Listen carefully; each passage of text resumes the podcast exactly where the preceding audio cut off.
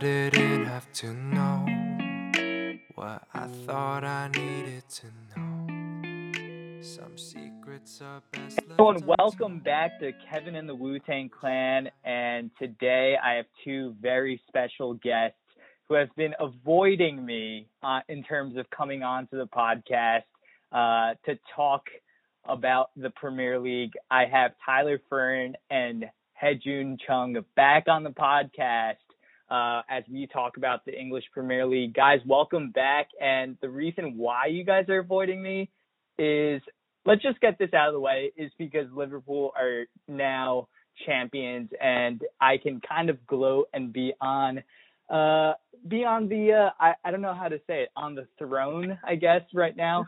So um I just wanted to get that out of the way so they won't have to hear me drone on and on about it throughout the podcast. You, you guys might hear it here and there uh a couple snide comments every now and then when uh they talk about Manchester United, but guys, welcome back onto the pod.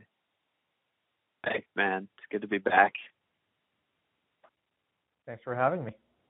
Yeah, guys. So, um, one of the first things that I wanted to talk about, um, besides Liverpool, because I think that's kind of already been talked about to death in terms of um, I all the accompli- yeah, all the accomplishments that Liverpool has uh, basically achieved throughout uh, this season, and hopefully they're able to finish out strong. And they've kind of had a couple struggles uh, since the restart has happened.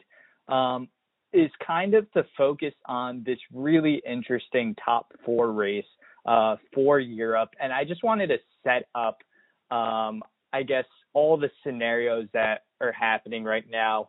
Um, so we're recording this on a Tuesday night Eastern time, and it's Chelsea ended up having their game during the 36 uh during game week 36 um and they beat Norwich 1-0 today to go to 63 points and they're sitting in third place.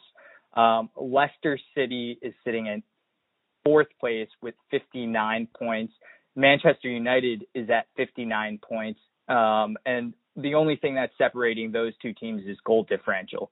So guys, looking at those three teams, and also one of the things that um, I, I have to mention too is yesterday Manchester City, uh, they were their future was hanging in the balance with Europe, um, and whether or not their two-year ban would be upheld, and it fortunately for them was overturned, and they will be allowed to perform and um, participate in uh, European competitions next year, meaning that it's that they've cemented their spot in the Champions League for next year. So, guys, what is your feeling with all with that long setup in terms of how this top four is shaping out um, to end the season?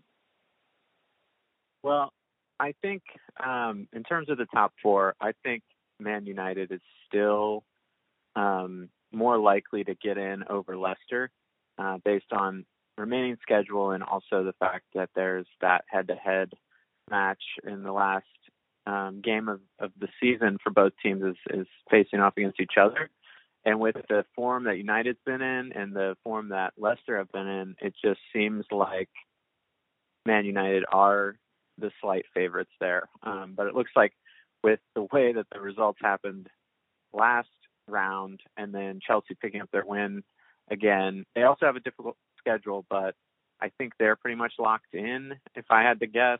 Um, and I think it's it's Man United making it over Leicester. Got it. Hedgen, do you have any thoughts in terms of uh, who would who's going to be taking those last two Champions League spots between Chelsea, Leicester, Man U, and Wolves? Realistically, still has a chance. Um, they still play Chelsea to end the year. They have Burnley, and I believe they. Um, let me see. Their second to last game is against Crystal Palace. So it is conceivable that they can win all three of those games uh, to sneak into the fourth spot. But Hedjun, who who do you have in those last two Champions League spots? Uh, I mean, I think it's gonna. So I, I foresee Chelsea losing out to Liverpool Okay. round. So if United can obviously win over Crystal Palace and uh, take the win against Leicester for the final game of the season, I think we could even be looking at third place. But Oh, I like it. yeah, I mean, I, I think it's really going to come down to the last game of the season for for for United and, and Leicester, just because of that last game. So that's going to be, I think, the game that I'm going to be tuning in, uh, like no matter what.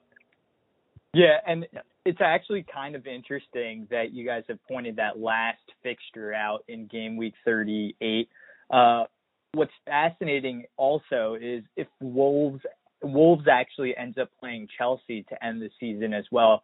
So could you imagine a scenario if during those two fixtures whoever wins those games is is going to Europe? That would kind of just be an amazing uh way to end game week 38 and end the season um, just with all that drama uh, trying to secure those European spots. yeah, it's definitely going to be exciting to watch even teams like Sheffield United and also Spurs and Arsenal battle it out to see how everybody ends up in the table at the end because there's only a few points between um, you know, all the way down to 10th, um, all the way up to 4th and 3rd. So a lot could still change before the end of the season.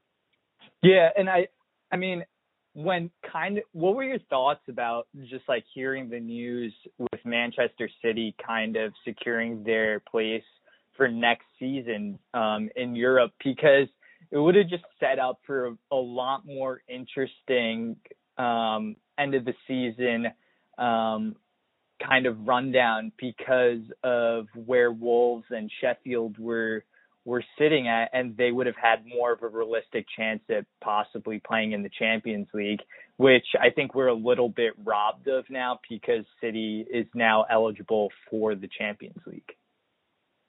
Yeah, it's definitely frustrating seeing the actual um, fines and punishment get reversed. Um, the whole thing is just, it's so frustrating, I think, for a lot of fans and other teams um, because what you've seen is the rise of, of Man City over the past decade or so after the huge amounts of investment. Then the reasoning that this basically was overturned had to do with like uh the accusations being too um too old like too far in the past. And then like the evidence not being completely conclusive um to hold up against this appeal that that city did. So it's not even like they're saying that oh yeah they didn't actually break the rules or anything. They're just saying that well, this is so long ago that we decided to just find them 10, 10 mil and say that's that, which we all know is obviously nothing for a club like Man City. So the whole thing's just very frustrating because it just seems like they're they're using their their monetary advantage to to uh, avoid playing by the rules like the rest of the teams. Yeah, Hedger, do you have any thoughts on that as well? I mean, you know, they lobby the shit out of uh, United. Right. It's like that's there's it's no question so about that. frustrating. I can only imagine if I, you know, were a Wolves or Sheffield supporter, like how close it actually was to to being reachable to get in the Champions League, and that's almost, you know, once in a lifetime kind of thing for one of those clubs. Um, so yeah, you hate to see it come down like this. Yeah, and I, I think that's kind of I was hoping that City wouldn't have a chance or even just get reduced to one year just so we could it sets up this really exciting race um to end the season and seeing if Wolves can sneak in there um or Sheffield could sneak in there for that last Champions League spot would have been extremely exciting but with all the stuff happening and the way it went down we still have a really good um, end of season race, and I'm really excited to watch what happens. So, for me, I kind of see I I actually see Man U getting one of the spots. Leicester's form has looked extremely shaky, and by no means do does their form kind of indicate that there's going to be any positive results coming out of the last three games. They still have some pretty tough games. They have Sheffield, then Tottenham, then Man U to finish out the season. So those are three top half teams that are all chasing for European spots basically. So it's and yep. they're also missing three of their starting four defenders now for the rest of the Right. season, basically. So Yeah, there's because- that with Soyuncu on on Uh-huh. the red card, and then Chilwell and Pereira injured. So th- yeah, that's that's going to be difficult for them to keep up any kind of results against that kind of opposition. Yeah, and I, I think that's it's if if they can get to striking distance in terms of the last two, last game against Manchester United, where basically whoever wins that game is in. I think that's all that they can hope for at this point. Um, just with the the form that they are in um, currently, and with all the injuries that you alluded to, with the red card that Soyuncu and Soyuncu ended up getting um, in the last game. And I mean, talking about that last game, like we were texting back and forth in our group chat, and basically it was one zip uh and we are like, okay, it seems like Leicester is going to kind of uh be in the lead going into game week 36, and then all of a sudden, once that red card ended up happening, four goals go in for Bournemouth, and you're just like, okay, this team that's fighting for um like to stay up and avoid re- relegation uh is basically pouring in goals against the top four team right now. And it, it kind of just like came out of nowhere and blew my mind. Um so i'm sure that was a welcome gift uh for you guys. Also like before chelsea ended up winning today they ended up losing uh three zip to sheffield. So a lot of good things were happening for manchester united. Um until they ended up drawing against Southampton. So I actually wanted to talk to Tyler about uh this game because there was a lot They're coming into this game, they were flying high. There were a lot of good results that ended up happening. There's this high powered offense and a bevy of attacking options that Manchester United's had. Um and it seems like Ole's kind of figured out how to set this team up uh, with uh, a lineup that he hasn't changed in, I believe, like six or seven games, or or since the since the restart. I think basically. it's five. I think it's Five five, games? in a row with in the Premier League with the exact same uh, Right, starting right. eleven now. Yeah. So, what what were your thoughts? Kind of like maybe if we took this conversation a week ago before the Southampton Yeah. game, and then kind of like how how your feelings sit right now.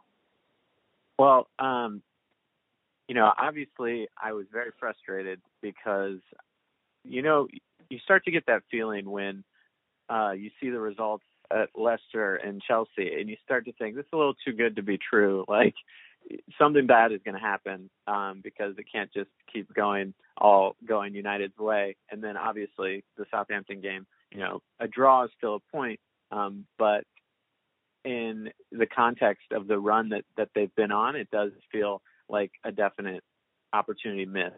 Um, but however, I do have to try to keep it in perspective that that you know a draw, random draw in the 96th minute that that does happen. We're still on a run of 18 games unbeaten, which is just insane when you think about the squad over the past seven to ten years. Um, the fact that we're we're hitting these highs uh, right now with the the amount of young people involved in the lineup and just all of our front three scoring, it's just been such a relief and breath of fresh air to watch this sort of the Solskjaer's plan finally come together. Um, but that Totally. being said, some, some of the issues that are still kind of creeping up, I think um, what you were talking about, naming the same the same starting lineup, with the games coming so fast as they are in this random, like unprecedented time that you know no one's had um, experience with before, um, I I think he should have uh, started changing things slightly, even if it was you know change a couple guys at halftime, um, or or you know put on a couple of different guys like James or Ighalo and let them play the first 45, and then put on you know some of the other more regular starters just to get some fresher legs because I think in the Southampton game it was really evident that some some of the players were starting to get a little tired. Um, and then the other main thing is I still don't like Martial as the main number nine in this lineup because not only are there far better finishers all around him basically, um, but he just I think he can still be immensely helpful on the wing. And so move a Greenwood or Rashford or Ighalo up to the central spot and I think we'll get even better results and be more efficient in front of goal. Um, and that's just one thing that you know I I definitely noticed in the Southampton game a lot of missed chances that that could have made could have made this pod very different had they gone our way. I will Totally. say one thing Yeah. though. Um, I don't know if you guys remember, but I had criticized Martial about his lack of defensive, um, I guess, commitment. That's true. But you see him being more lively, trying to track back, a little bit more movement from him, and I think that's been tremendous. Uh, he's been a big influence, uh, you know, these last few games, and the way that he, the way he moves and the way he's willing to, you know, commit off the ball and, and on the ball is is, I think, a stark contrast from like a couple of seasons ago when he was just not even tracking back at all. So, uh, good to see him. You know, I don't know what Solskjaer did to sort of, uh, you know, motivate him like that, but it's really good to see him, you know, uh, being more responsible on the pitch. Yeah, and I think that's kind of probably what Ole's um, reasoning is in terms of possibly putting Martial up top in terms of the defensive work rate not being as high from him, so he won't hurt them defensively from that spot up top as the lone striker in comparison to if he's out on the wing and doesn't track back on one of the outside fullbacks, um, where I think it could be a little bit more dangerous and deadly if he has lapses in concentration defensively. Um, so I think that's probably from the soccer side of things, maybe Ole's thinking as to why he might place him up top in comparison to Greenwood or Rashford. Um, but I did want to give the listeners a behind the scenes story um, because we had actually planned on recording this podcast yesterday. And I was like, and we, we had pretty much set it up like a day before, like, hey, we're good for Monday. We're good for Monday, right? And, you know, everyone was checking out and we're like, okay, we're good. We're good. As soon as the game happens and the goal goes in in the 96th minute, I'm watching this elated, but also kind of like a little bit worried that the podcast wouldn't be happening just because um, maybe Hedgen or Tyler wouldn't be up for it be, with them being Man U fans and them being devastated with a, a last minute draw. And, you know, I was kind of right because I was, I, I text them uh, kind of like cheekily, like, hey, we're still good for eight, right? And just like crickets didn't get really any responses until being like, "Hey, are we still good for eight? Like trying to confirm, and they're like, "Yeah, let's just push it back one day. I need a cool off." So that so that was pretty much the responses that I got uh, from Tyler um, in terms of needing to recollect. There might have been a little bit more profanity involved in the podcast, so he saved us from that. But just wanted to give you guys that story. But reg- like with all the stuff that ended up happening, like let's say the goal doesn't go in, I think even some of the criticisms of how Ole has kind of managed the team in terms of, you know, having that same starting lineup but five straight times in the Premier League, like it, it's really tough to criticize with the the the results that they've gotten in the last four preceding the the Southampton game. Like just looking at their their results, three zip against Sheffield, three zip against uh, Brighton Hove Albion, five two against Bournemouth, three zip against Aston Villa. So like even before that, this team has been like on a roll, and I I think Tyler shared this stat with me or this kind of like interesting fact where Man U has scored or has more points than Liverpool or something like that since the start of the year or something like that. Some crazy stat, which is kind of unfathomable to think about with uh, Liverpool's like crazy run of games that they've had.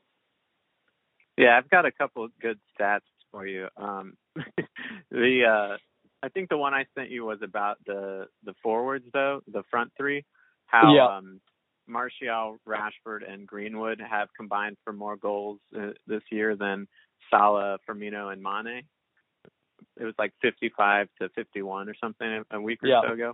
Um, but the other crazy one is that run of four games you just mentioned in the Premier League. That was the first time in Premier League history a team has ever won four games in a row by a margin of at least three goals. Wow, so that was also record breaking. um, but yeah, I mean, obviously the results were going amazing and we were flying. And then my point is just that, you know, that was in a span of like two and a half weeks. So at some point you got to expect like players are going to start getting injured or like going to start performing a little bit badly eventually. So I think it, it's obviously a difficult decision, but I think we do need a little bit of rotation now. Right, right. So I actually kind of wanted to shift focus on not not just the uh, the end of this season, but kind of looking forward to next season a little bit with Manchester United and how you guys see them in terms of how how to improve the squad and how to improve uh, the team um, with transfers, especially with how good Manchester United has looked going forward. Um, is there a need to kind of tinker with the squad, especially with the way they've looked coming back from the restart, or do they need some type of depth anywhere to kind of talk about um, to kind of improve the squad? Like I had uh, my friend Daniel on last week, who's also a Manchester United fan, and he kind of talked about how there's a lot of different players floating out there. Uh, one obviously being Jadon Sancho who it would play on the right wing for for uh, Man U. Um, if he's brought in, Jack Grealish's name's been thrown out there. Um, I believe um, Dembele from Lyon has been thrown out there as number nine.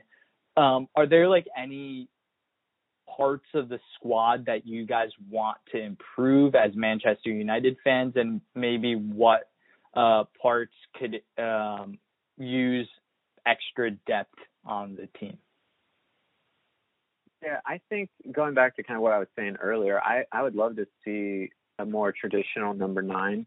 Um, Olivier somebody... Giroud. Maybe somebody a little bit younger. I support it. I I would love somebody like uh, Raul Jimenez from Wolves. I just think that would be awesome um, to have somebody who's a bit more of a target man up there um, instead of kind of like a converted winger. Um, just because I think with the speed that we do have now on the wings, with like the likes of James, Rashford, Greenwood, Martial, um, having somebody to just play little one twos off of or to send um, a lofted ball up for a header, I just think that would make us a lot more lethal going forward. So I'm actually I've heard some people talk about this now, and I don't know if this is too, um, this is like a snap judgment, but I almost don't feel the need to go for Sancho right now, which mm. is, I, you know, if I would have said this six months ago, I would have been like, what are you talking about? But, um, I just feel like we've got a lot of really good wingers that I just you know listed off, and if we are able to to grow them, they're all still young guys. I think the oldest is Martial, who's like 23 or something, um, and like that they could be you know four wingers deep for the next five to even you know eight years or something for you know Greenwood. Um, so I don't know. I, I'm more focused now on a, on a number nine. What about you, Hedges? Um, I agree for a more traditional striker. Um, Olivier you know how I feel about Giroud. I just think that's kind of a waste of money. well, no, I think he'll be great off the bench. Um, maybe not like a solid starter, but yeah, but Ighalo is what done in January of 2021, or did he extend? Yeah, I think for now it's till January. And Yeah. I don't think he's going to be re re upping with Manchester United from everything that I've been reading. Yeah. So we do need a little bit more depth there, but also I think we do need to think about our fullback depth. Mm. Um, uh, I mean, we got Luke Shaw, we got who else on the left back? Uh, Brandon Williams, Williams. who's the young young kid Yeah, well, who's looked pretty good for them.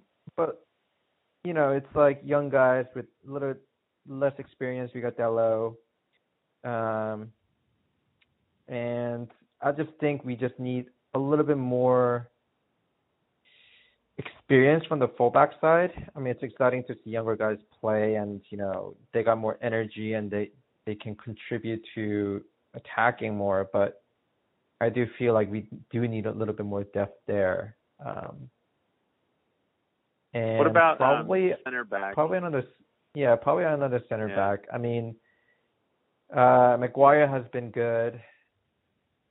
Lindelof has been. I, I like Lindelof uh, personally, but I do too. I do think yeah either we need a more solid backup. Um, Bailly is healthy now, but who knows when he's gonna go down with another knee injury. Um, Mhm. and we're trying to get rid of Rojo. Or did he? yeah, did apparently he ever he's come like back? been in Argentina ever since. yeah, break, he think. he never he's never come back. Yeah. No. Um. And So I- I at- like- at Roma. Yeah, I, I like the idea of Koulibaly from Napoli. Um, I know it's been floating around for a while now, but I, I think if we were to sign someone like him, we'll be in a great spot as for center backs. Um, but I think for the midfield, we're pretty we're pretty set. Wingers, yeah, I agree that we don't really need Sancho. Um, maybe Grealish, you know, he's he can play multiple um, positions.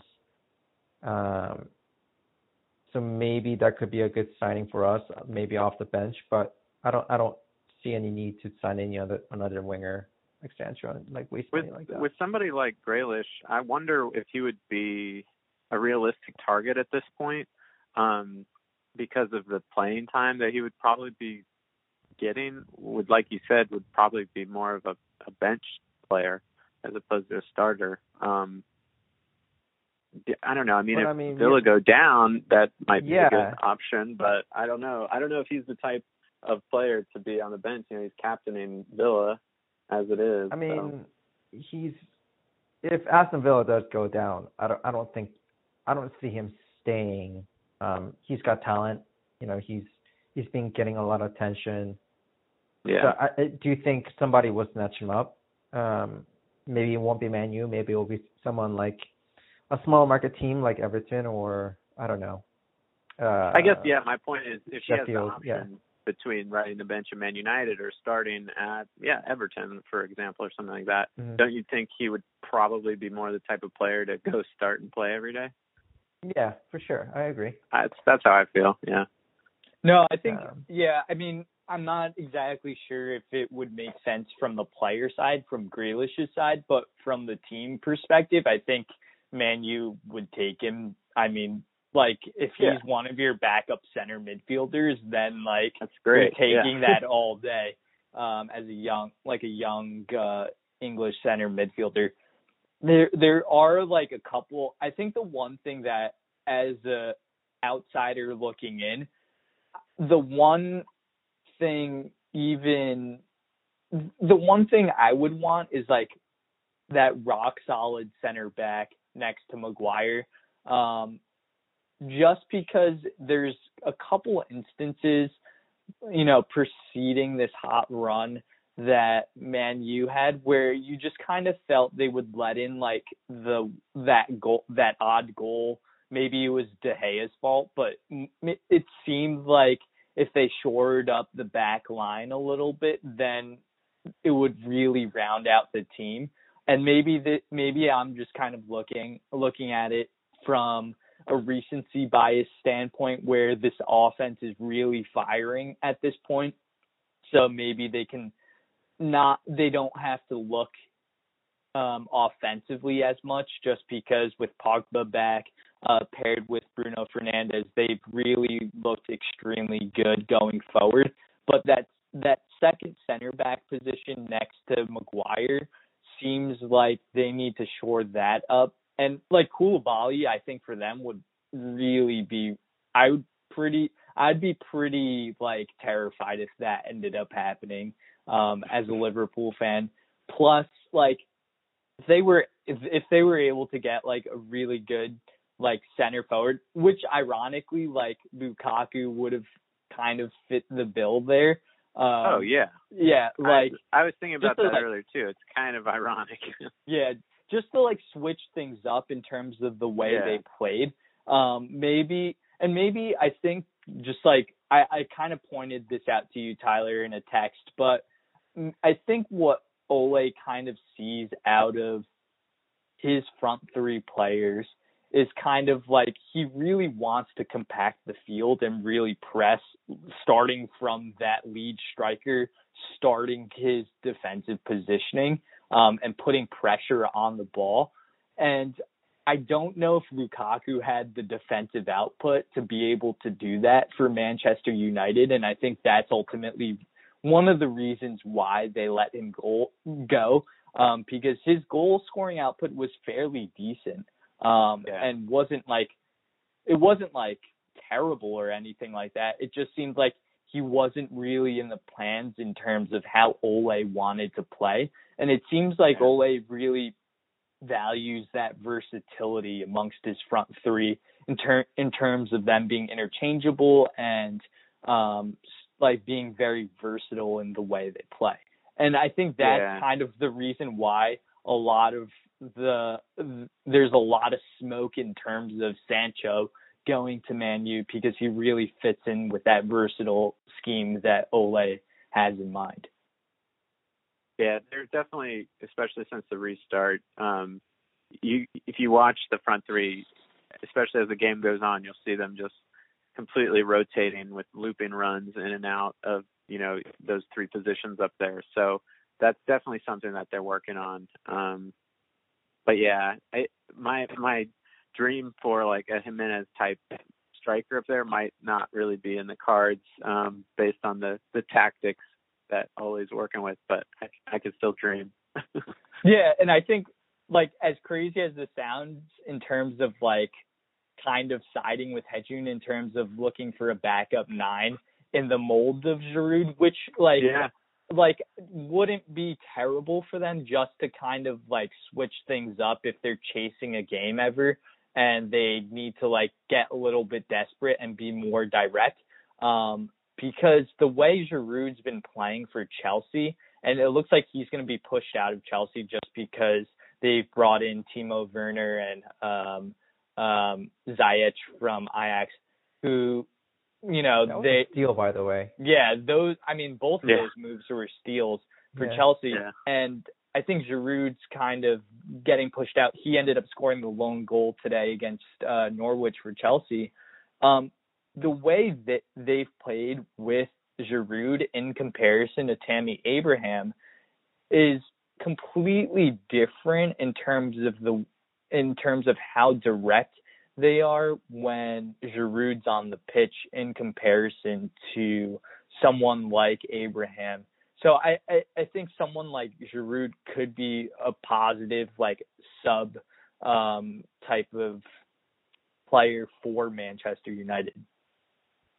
Yeah, my biggest argument against is I'm I guess I'm more in agreement uh, when you put it that way because I just don't want us to pay hardly any money for him in a transfer, and I don't want him starting every game for us. So, yeah, I mean, if if he would just be an option off the bench and uh, something like a free transfer, then sure, let's do it. yeah, and I think even just kind of like maybe transitioning a little bit and talking about Chelsea and the way they've played, and I mean, we have this connection here um, all three of us being U.S. men's national team fans, is that Christian Pulisic has kind of lit it up for for Chelsea, American. and I know the American has lit it up for Chelsea, and the way he's like since the restart has played amazingly well, scoring goals, having end product, as Frank Lampard likes to say it. Um, um, in comparison to earlier in the season where he struggled to gain his place in the squad. Um, it seems like he's one of the first names in the starting 11 now for Chelsea um, from game to game.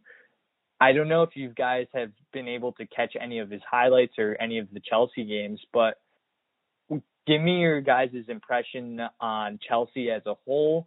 Um, Pulisic and where does it go from there in terms of moving forward with Werner and Ziyech coming into the squad? And how does Pulisic get lost um, in the deep squad that Chelsea is building?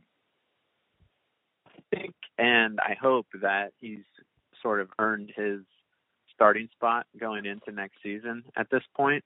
Um, I think he was in a an awkward position at the beginning of the season where Chelsea was going through so much change and turnover, and Frank was there with, you know, his new ideas, and um, it seems like there was just an extended kind of settling period for him uh, for Pulisic. Um, but whatever happened during the break, um, whether it was I don't know if it was some more man management or just training or what, but he has looked like he's settled right in um, to those huge shoes left by Eden Hazard um, to fill. But he has been just on fire with um, his direct runs and his quick dribbling, just in and out of players, and you know taking shots on and setting up other assists and all that. It's it's been really good to watch, and I'm so excited to see uh, if if that will translate to any success for the U.S. national team in the coming years. I love how you uh you said Frank, like you know he know him. we go way back, yeah. it's just weird. He's still a player in my head, you know. yeah, that's true. Yeah. Yeah, it's I don't know. It it just seems like Pulisic has really tried like figured it out in terms of being a lot more direct, and it seems like he feels like he deserves to be on the field and has that confidence now in comparison to before where it seemed like he was being a little bit more deferential on the field and not being like not and and and being afraid to almost make a mistake in in comparison where he wasn't given that confidence yet so that he didn't want to upset players or didn't want by like taking guys one on one. Um, so it's a real positive to see the directness that he's playing with um, at this point, and he's scoring goals. Um, he's you know he set up the set up the goal today uh, to Giroud. So like he's really been a huge part of Chelsea's success. Um, I just hope he doesn't get lost in in the fray of like all these guys that Chelsea's bringing in with Werner, with Ziyech. Uh, they still have Hudson Odoi, um, him, Willian, a question mark as to whether or not he comes back. Uh, Tammy Abraham's there. So they they have a ton of guys to pick and choose from in terms of who their starting options will be going moving forward. So I'm curious to see what ends up happening with Pulisic, but I'm con- wishing for continued success for him um, as well. And they have a young squad. Like they have a ridiculously yeah. young squad, um, which in hindsight, like the transfer ban and all that type of stuff, don't you think it worked out for them in terms of moving up, moving for the future? This kind of reminds me of like a Manchester United team where they like build with like their young players. Uh, maybe not buying a lot of their players, but like in terms of building through their youth.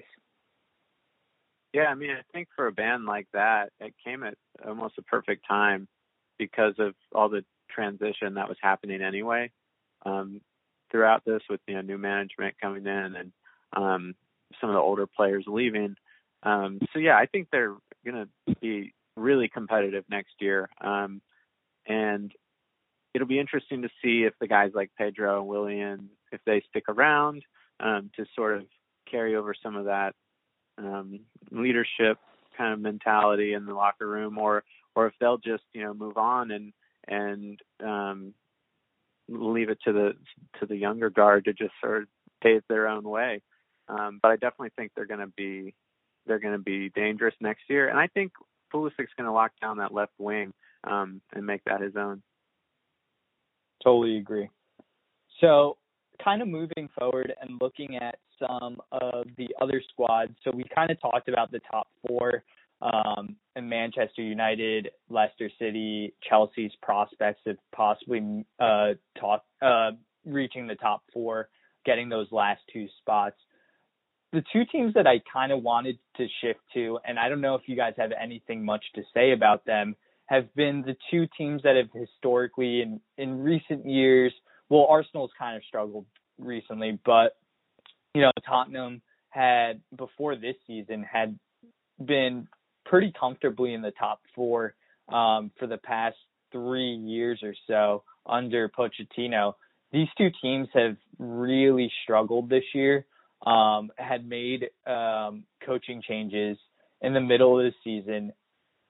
Are how do you feel about these two teams moving forward? They're currently sitting eighth and ninth. They played in the London Derby uh, this past weekend.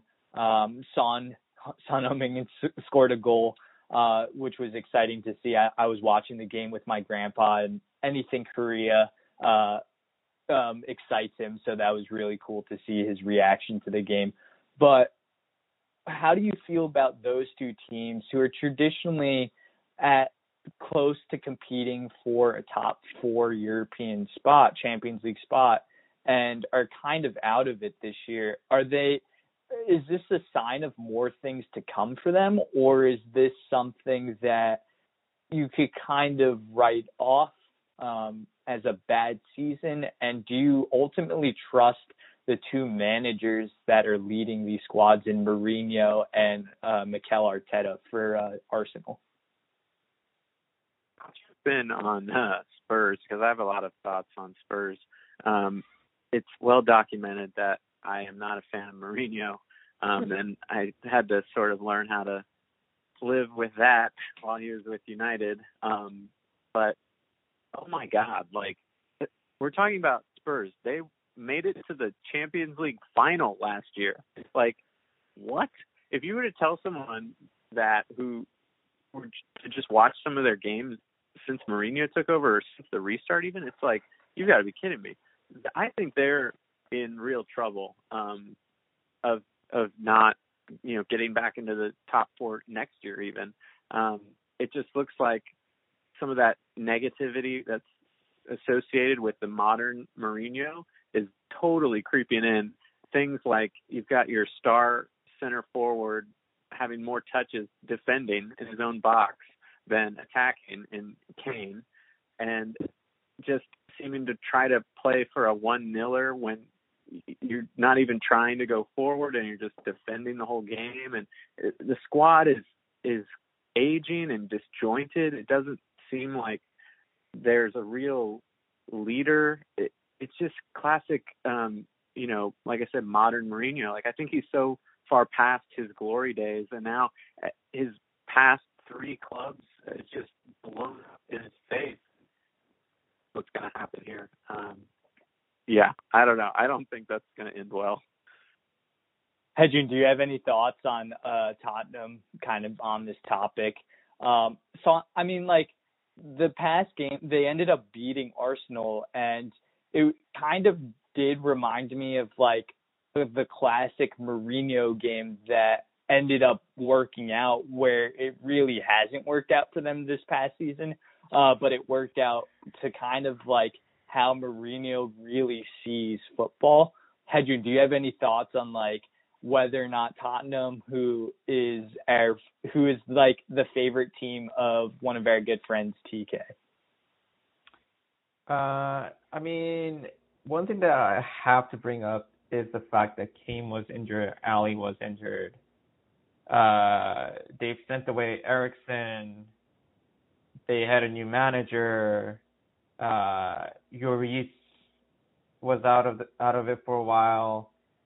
So there were a lot of things that a lot of variables at play, right? And if we look at the results, we're like, oh, damn, like what's going on with Tottenham? But there, uh, if you look closely, that, that there were a lot of things that went wrong for them this season.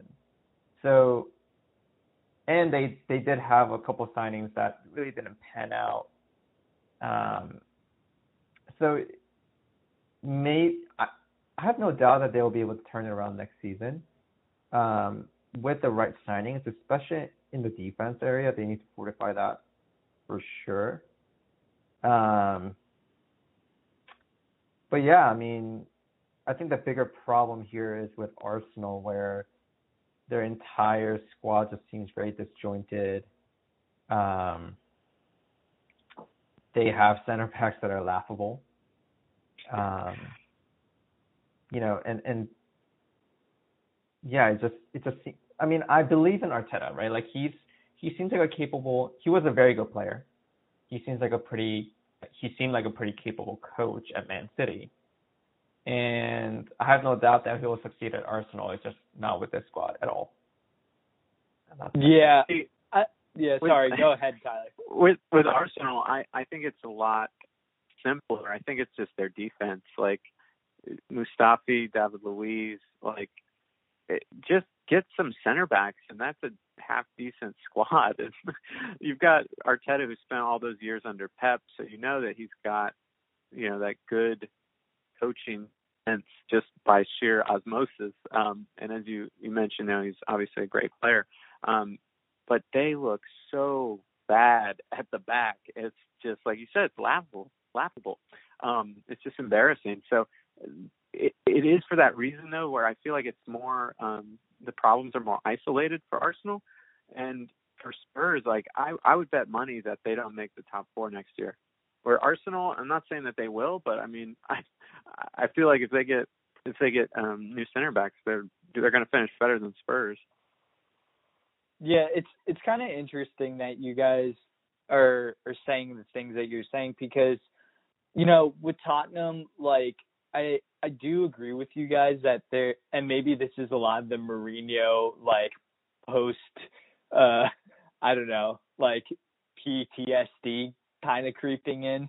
Um, like Mourinho, he's really known to to really play defensively lately, and like that's just his mentality and kind of hit on the counter attack. And the way this Tottenham team is set up, you kind of think like especially the counter-attacking part of it sets up pretty decently for for them with the way Son plays. Um, Kane can be pretty effective on the counter as well, carrying the ball up himself.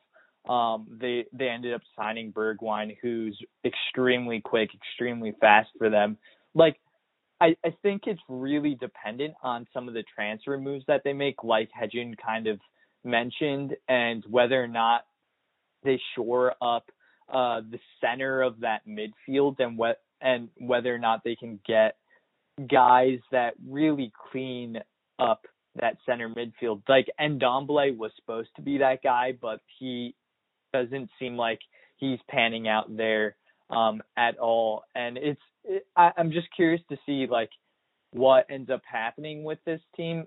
The and and with Arsenal, my thinking with Arsenal is like their their center backs are just awful. Like Tyler, like you were saying, like David David. I, I don't even know how to pronounce his David Luiz.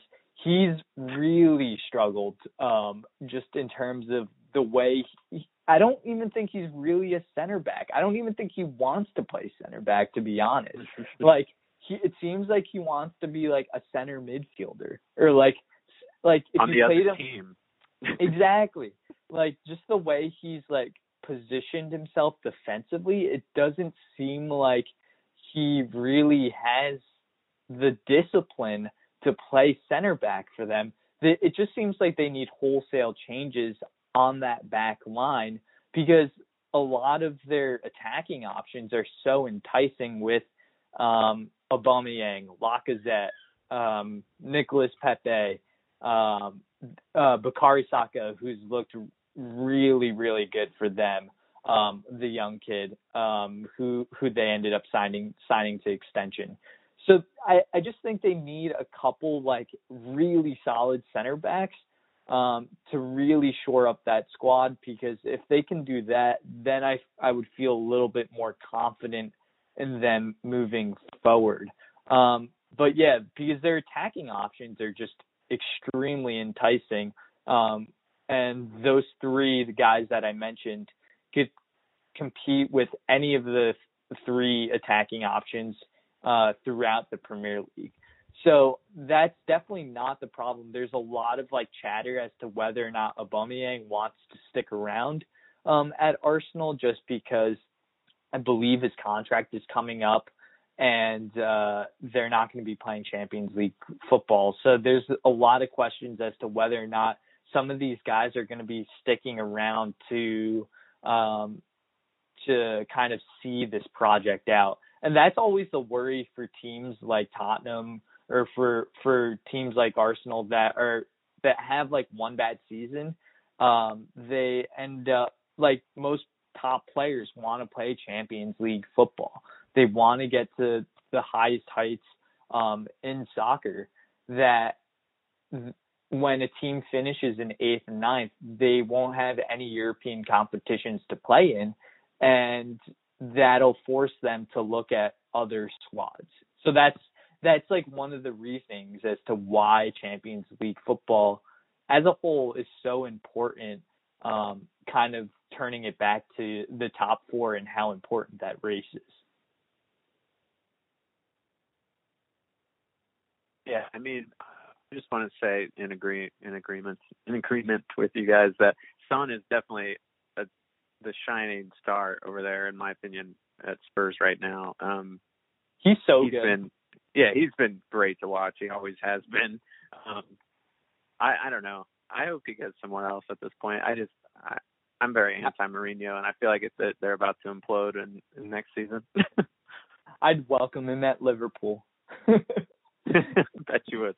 Yeah, um, yeah, that would be. Speaking amazing. of which, yeah, what's the transfer talk for Liverpool? Um, are you guys just gonna stick with this squad for the foreseeable future? So it's kind of interesting. Like I've been like, you know, enjoying life as as as a champion, um, and it's really it's it's really interesting the way I've kind of talked pretty candidly to you guys in private in our private conversations about how I see Liverpool performing next year, and that I don't really foresee them like uh defending their title at all, even though they've had this two year stretch that's pretty unfathomable to think about. Um, putting up 97 points last year and then putting up like uh, 93 points with three games to go. It's it's just pretty amazing to think about how good this team has looked over the past two years. But my my thinking is I I just don't know how motivated this team will be going into next year just because they've won pretty much everything that there is to win in soccer other than you know there there really isn't anything else for them to do other than like continue on and possibly try to build a dynasty and like build sustained success that we saw with Manchester United squads when Sir Alex Ferguson was there. Um, there's there's a lot of talk about um, trying to freshen up the squad so there's kind of that edge so some of these players don't get too complacent as to um, having their spot. Um, I think one of the positions that could be upgraded is possibly center midfield. There's a lot of options at center midfield for Liverpool. Uh, they just don't have like I would say the star player like maybe a Kevin De Bruyne at Manchester City or you know the way Bruno Fernandes um, or Paul Pogba uh, have been playing for Manchester United. They don't really have really like that star center midfield. They have they have really solid center midfielders. Jordan Henderson's been pretty good, and that's been like a huge turnaround for me in terms of my opinion on him as to where I saw him a couple months ago or like a couple years ago. Um, but that could possibly be a position that they upgrade. And if Real Madrid just kind of like offers a shit ton for Sadio Mane, um, which is the rumor that's been going around. I could also see them possibly bring in a winger to replace him. Um, and I'm not exactly sure who that winger would be, but other than that, like I am pretty happy with the way the squad looks. Um, and even and, and this team is like right in their prime. They they don't have any like super old players um, other than James Milner, who gets rotated uh, fairly. But they are regularly. getting up there, though. I mean, right, not right. A young the, team. Right. It's definitely not a young team. They're like clearly in their prime. So if they're gonna win, they gotta win now. There's no like three to five, three to five, right, three to five years down the line because most of those players will all be in their early to mid 30s. So there definitely needs to be like um, a couple pl- younger players that they need to bring in to freshen up the squad and to bring some energy and life to keep things interesting going into next season. But I don't feel super positive in terms of them defending their Premier League title because, you know, look at just the way it's gone over the past five to 10 years or so and the turnover in terms of who wins the, the Premier League title. Um, you know, Leicester even ended up sneaking in there for that magical season. So it just kind of shows the depth of this league and how competitive it is. Yeah, the the front three of Mane, Firmino, Salah, they're all 28 already. Um, and you know, you mentioned Henderson's 30. Looks like Wijnaldum's 29. Um, so yeah, I mean, this was definitely the year to do it, like you said. But I don't, I don't see this same group um, putting that same level of output um, out again next season without without a couple of younger additions to start transitioning. But you know, it's kind of it's kind of nice that they you know it's a really a really amazing squad, and I have to admit that. Um, so it's nice for them that they got their Champions League, they got their Premier League, and now I hope it's another 30 years before before the next one. yeah, and I mean it's kind of amazing that you said 28 and they're getting up there, of course, in their soccer age because all three of us are oh, yeah are, are are that age. So it's like it's just kind of mind-boggling to think about that we need to be re you know re upping with younger players than us now. It's true though, uh, which is which is true and which is crazy, and that this is like the their athletic peak around age 28 or so. Um, yeah, Tyler, I, I I do agree with you. Like it's it's been an amazing team to watch. Um, they just the way they've fit has been really awesome to to see them play. And what's been amazing about this squad is like just look at the players and where they've come from. Other than like the big money moves to kind of like really round out the squad in Van Dijk and Alisson. Before that, this team was not like anything to write home about or like there weren't many players that you would say would have been like, ooh, like I'm gonna, I would take that player gladly. Like Firmino comes from Hoffenheim. Salah comes from Roma. Like Mane came from Southampton. Half our squad's from Southampton. So like it's it's like none of these players were like these name brand players that were already established when they came into Liverpool. What's so amazing about this squad is that they really developed under Jurgen Klopp, and I think that's the person that gets this amazing amount of credit. Um, because without Klopp, like you saw the end product of what it looked like under like average Premier average to good Premier League managers um, under Brendan Rodgers. Like you know they came in second that one year, but they really struggled in some other other seasons as well. So you just kind of saw the transformation of this team once Klopp really got his teeth um, into to how he really wanted this team to play. And for that, I am eternally grateful to Jurgen Klopp for changing the culture of Liverpool and the way they've really operated throughout these past five years. Um, there's a lot of news recently that Klopp has kind of stated that he wants to go back to Germany Germany by the end of his contract in 2024. So um, if that holds true, I only have a couple more years to enjoy uh, of Jurgen Klopp football running around on the sideline. So it's um, the season was magical for me as a Liverpool fan. Anything that you wanted to add in, uh, Hedjun? Do I have anything good to say uh, about I, Liverpool? Can you just do it once for me because I want to hear it and I can, you know, keep this recording forever? Uh, no. they played okay. They played okay. Um, yeah, they're all right. You know. Yeah, you lose some, you win some, and Liverpool just happened to win some more. yeah, I I think that was like I think that was the the one thing that I took from this team that a lot of these players were developed under Klopp. Um, I don't know if you had anything to add to that, Tyler. Yeah, no, that's a, that's a good point. To be fair, like you said, these weren't big name signings coming in, um, which to to be fair, was, I think that's part of what United struggled with in the years after Sir Alex. They tried to just add some big names and think everything would be fine. But um, in recent times under Ole, I think we've done a little bit more of, of kind of what um, what Klopp has been able to do so well. But um, I did want to just ask, you know, realistically, quick question.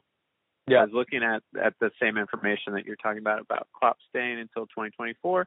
Do you think they could win another title before Klopp leaves? I say, honestly, I don't think so. hmm. The Premier League, not not any of the cups or anything. Right, right. The Premier League title. I think they can be competitive in one one more. okay. If that makes so like sure, I'm not, yeah. Like I'm not overly optimistic. So next year I think is kind of like I'm hoping for top four, basically. Okay. Like very low expectations um, in comparison to what I had for this season.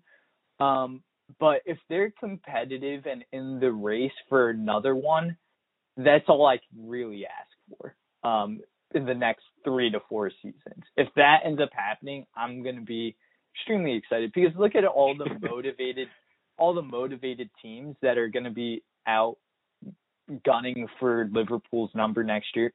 Man City's always going to be there pumping money into the squad.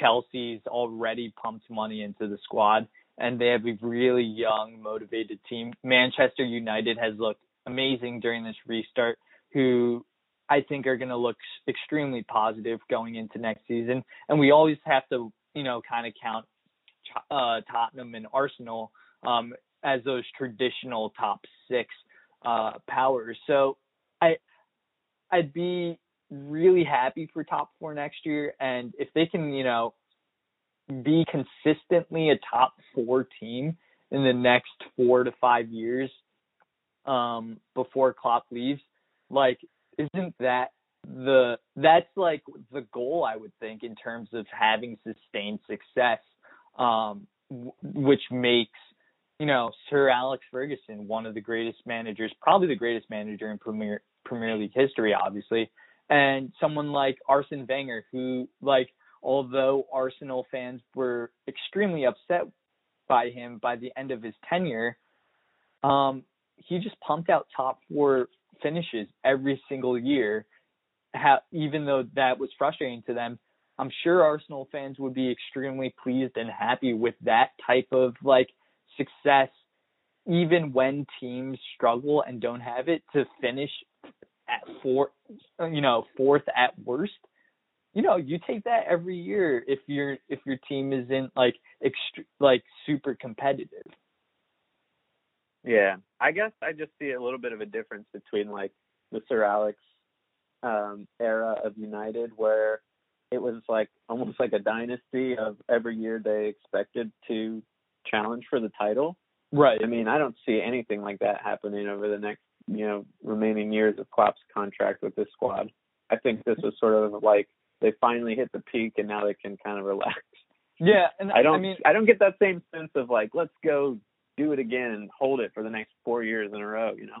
yeah, I, I get ev- there's a lot of other things that have changed since then, but Right, right. Yeah. I I do agree with that in in some sentiments, just because like it's the first time in 30 years for this to Yeah. happen, so that there's like, all right, like you don't want to like count your chickens before they hatch type of thing. Um, like it's just kind, it's like the Liverpool fans have just been so excited to have one, like to even think about two, three, four, like to even think in that that mindset or with those regards takes like that cultural shift um Yeah. which i'm sure is going to happen you know next year when inevitably they have more than two losses in a season and fans will be like this is not like acceptable and i think once that higher standard is set in place that's when you know ultimately clubs start to grow and their influence starts to grow um, on the world stage. Now, one of the things that does concern me a little bit about this Liverpool squad is that the Fenway Group um, and is is the owner of Liverpool, and they haven't really shown a propensity to spend huge, huge money um, on this Liverpool team, um, just because it seems like for them a secondary asset or a secondary priority to them in comparison to obviously the Boston Red Sox. So I I'm curious to see if they spend the requisite amount of resources that need to happen for a team to sustain top four success. And that's where I my hands kind of go up in the air and I'm very dubious as to whether or not that actually ends up happening. All right, fair enough. Sounds like a reasonable response actually. Yeah, very realistic, but I am definitely not going the LeBron James when he go went to the Miami Heat and was like not one, not two, not three, not four, but we're getting five, six, seven, you know, like all those. Shit. right. I I don't really foresee that happening at all. So um even though he's also a part owner of your club. That that is true. So yeah, yeah, that is one. He might be he might be bringing those vibes over to Anfield. I don't know. I I know that's like one area that me and LeBron align in as, as Liverpool supporters. Um, one of the things that I did kind of want to talk about closing out the podcast um, as we look around world football and the state of world football and how COVID has really affected um, the way sports have been played and conducted throughout the the year and with the shutdown, the restarts of all these sports leagues, um, I've just been really impressed with how the Premier League has kind of conducted themselves um, over the past, you know, month and a half or so since the restart, or I guess month or so since the restart, um, and how that they've how they've been able to come up with a plan for this restart and the way all these changing circumstances have allowed creativity to come in with the water breaks, with the five five substitutions, um, to allow this season to finish, um, to kind of see a glimmer of joy and hope uh, amidst all of the things that are happening. And um, it's it's a huge and stark contrast in comparison to the MLS and what's ended up happening there, where whole teams are being basically taken out of this restart tournament because uh, players are getting still getting infected by uh, coronavirus, um, and that has kind of caused concern as to whether or not sports should be coming back in the states. So, do you guys have any reactions in terms of the way the Premier League has been conducted over the past couple of weeks uh, since the restart? Yeah, I mean, I'm just so grateful to have the Premier League back. Um, such a great part of you know all of our lives who watch it religiously. Um, but I think we also need to give a lot of credit to the Bundesliga for kind of oh, leading yeah. the way um, back because um, they had you know several game weeks um, successfully completed before the Premier League even came back. So I think um, I think they were kind of a leader in the space. Um, and I honestly don't even know how the Premier League is doing so well. Like I just like knock on wood, but I, I think that seeing things like obviously the US is handling things very differently in general, but seeing what's happening with the MLS tournament um, with so many cases, um, it just makes me appreciate even more all the steps that the Premier League has taken to to to bring the game back in a safe way. Totally agree. Yeah. Hedjun, is there anything else that you wanted to add to that? Mm, not really. I mean, I think Tyler said it said it pretty well. Um, I I do think adding in the audience noise, I thought I would be pretty bothered by it, but it just makes everything feel so so much more natural that way. Hmm, um, interesting. Having having the crowd noise being piped in. Um, at first, I want I was like really excited to hear what the coaches were yelling and what the players were yelling, but I don't know. It's just nice to have.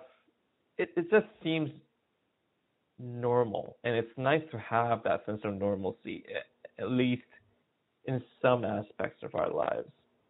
Um, so maybe that's something that you know, like uh, NBA or uh, even MLS can try to incorporate. I don't I don't know if that's in the works or not, but right. And I uh, believe the NBA is kind of looking into that with possibly u- utilizing like some of the 2K stuff um, to kind of pump some music in. So I think that'll be really interesting as well. Um, yeah, as to whether yeah. that happens. And I, I thought it was pretty clever of them to um, put some sponsorships like on the stands, you know, when they covered it up for like added revenue.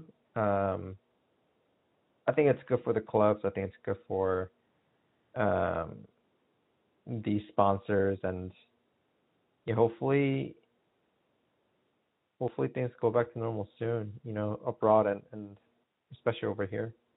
Yeah, totally agree. Um, yeah, it's uh, nothing like uh, the Korean sex doll thing that ended up happening um, um, abroad in, in the in the K League. Um, so, but before we end up, before I end up letting you guys go, there's one really important matter. Um, not as important as uh, obviously the COVID stuff, but an important personal matter that we all three of us need to discuss it's obviously fantasy Premier League. Um, so Tyler has been killing it this year. Um, I, I haven't seen his latest ranking, but he was in the top, I believe, ten thousand for a while. I'm not sure if he's still there. Are you still in the top 10k, Tyler? No, I dropped a little bit over the past few weeks, but I'm still in the top 0.25 percent of the world. So see, look at that math there. look at that math there. Um, yeah, and I, I'm having a pretty decent season, trying to fight for third in our league um, this year, where third place gets gets money. So that is really exciting, and I'm in a in a two way or three way battle for third right now uh, with our with our friend Sam Guggenheimer and uh, Sam Chang, both Sams. So both of them, it's like, yeah, um, are really like nipping at my heels uh, for that third place squad. Um, so it, it'll be really exciting to see how those last three weeks um, of the Premier League end up playing out um, and how they affect the fantasy Premier League season. Tyler Hedjun, are there any players that you have suggestions in terms of that you guys are looking out for um, in the last couple weeks to make an impact? Yeah, so um, I actually used my second wild card this game week because I still had it. Um, and I was just focusing on basically making a team that I could also use the bench boost with, which I also still have. Um, and what I was really looking at are the the teams, um, kind of like team form and fixtures. Since there are only three rounds of games left, it's pretty easy to narrow down, you know, the teams that have good matchups um, versus the the teams that have been really performing poorly. And you know, so you're looking for things like going up against Bournemouth or Norwich, and you know, anything could happen. Like we saw Bournemouth going crazy and, and putting four past Leicester, but but generally, I think you should just be focusing on you know the teams that are in form, like United and City, um, and, and when they match up against the teams that are struggling. And it's as simple as that. Really, it's an easy game.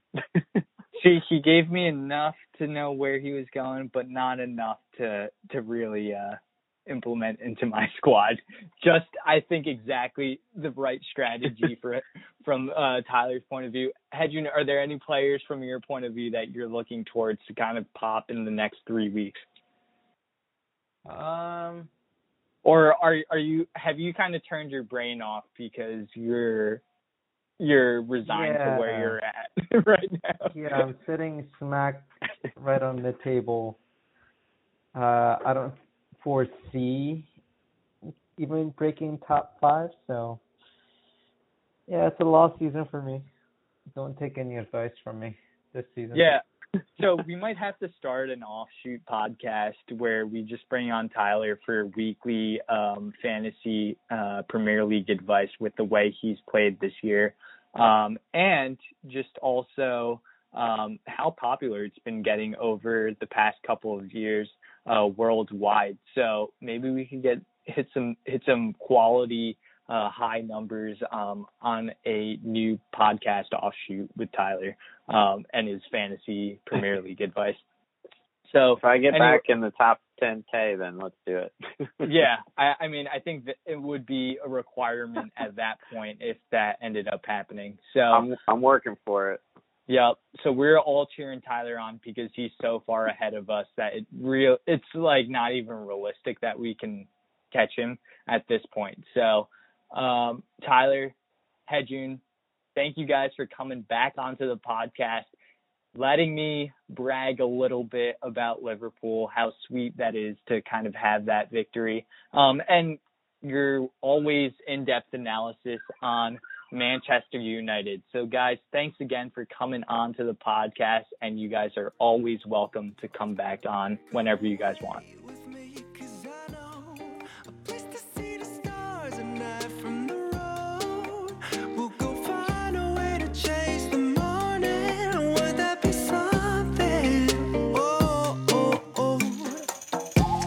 Really dance, girl. But if you wanna dance, girl, just give me two drinks and I'll be busting out the best moves you're ever gonna see, girl. Watch me, nay, nay.